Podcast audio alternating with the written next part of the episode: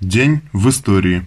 31 января 1906 года царскими карателями расстрелян Иван Васильевич Бабушкин, участник Первой русской революции, один из первых российских рабочих социал-демократов, член Союза борьбы за освобождение рабочего класса, агент Искры, большевик.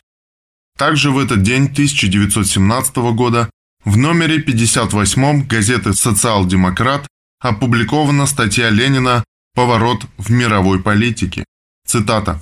«Именно теперь, когда правящая буржуазия готовится к тому, чтобы мирно разоружить миллионы пролетариев и безопасно перевести их под прикрытием благодивной идеологии и непремерно окропив их святой водицей сладеньких пацифических фраз из грязных, вонючих, смрадных траншей, где они занимались бойней, на каторге капиталистических фабрик, где они должны «честным трудом» в кавычках отрабатывать сотни миллиардов государственного долга.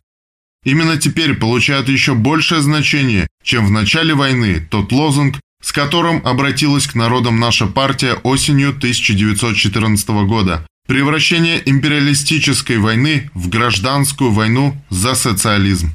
Конец цитаты.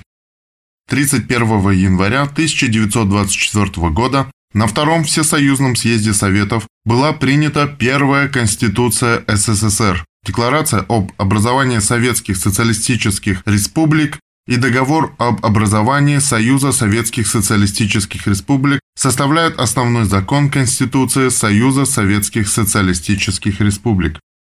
Также в этот день 1932 года запущена первая доменная печь Магнитогорского металлургического комбината. Американские инженеры не могли поверить, что в такой короткий срок можно построить промышленный гигант.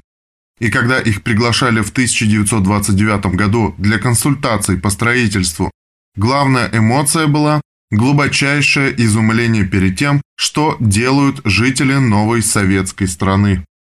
В этот же день 1966 года в СССР осуществлен пуск ракеты-носителя «Молния», которая вывела на траекторию полета к Луне автоматическую межпланетную станцию «Луна-9», которая 3 февраля 1966 года впервые в истории освоения космоса совершила мягкую посадку на поверхность Луны и впервые передала на Землю телепанорамы лунной поверхности.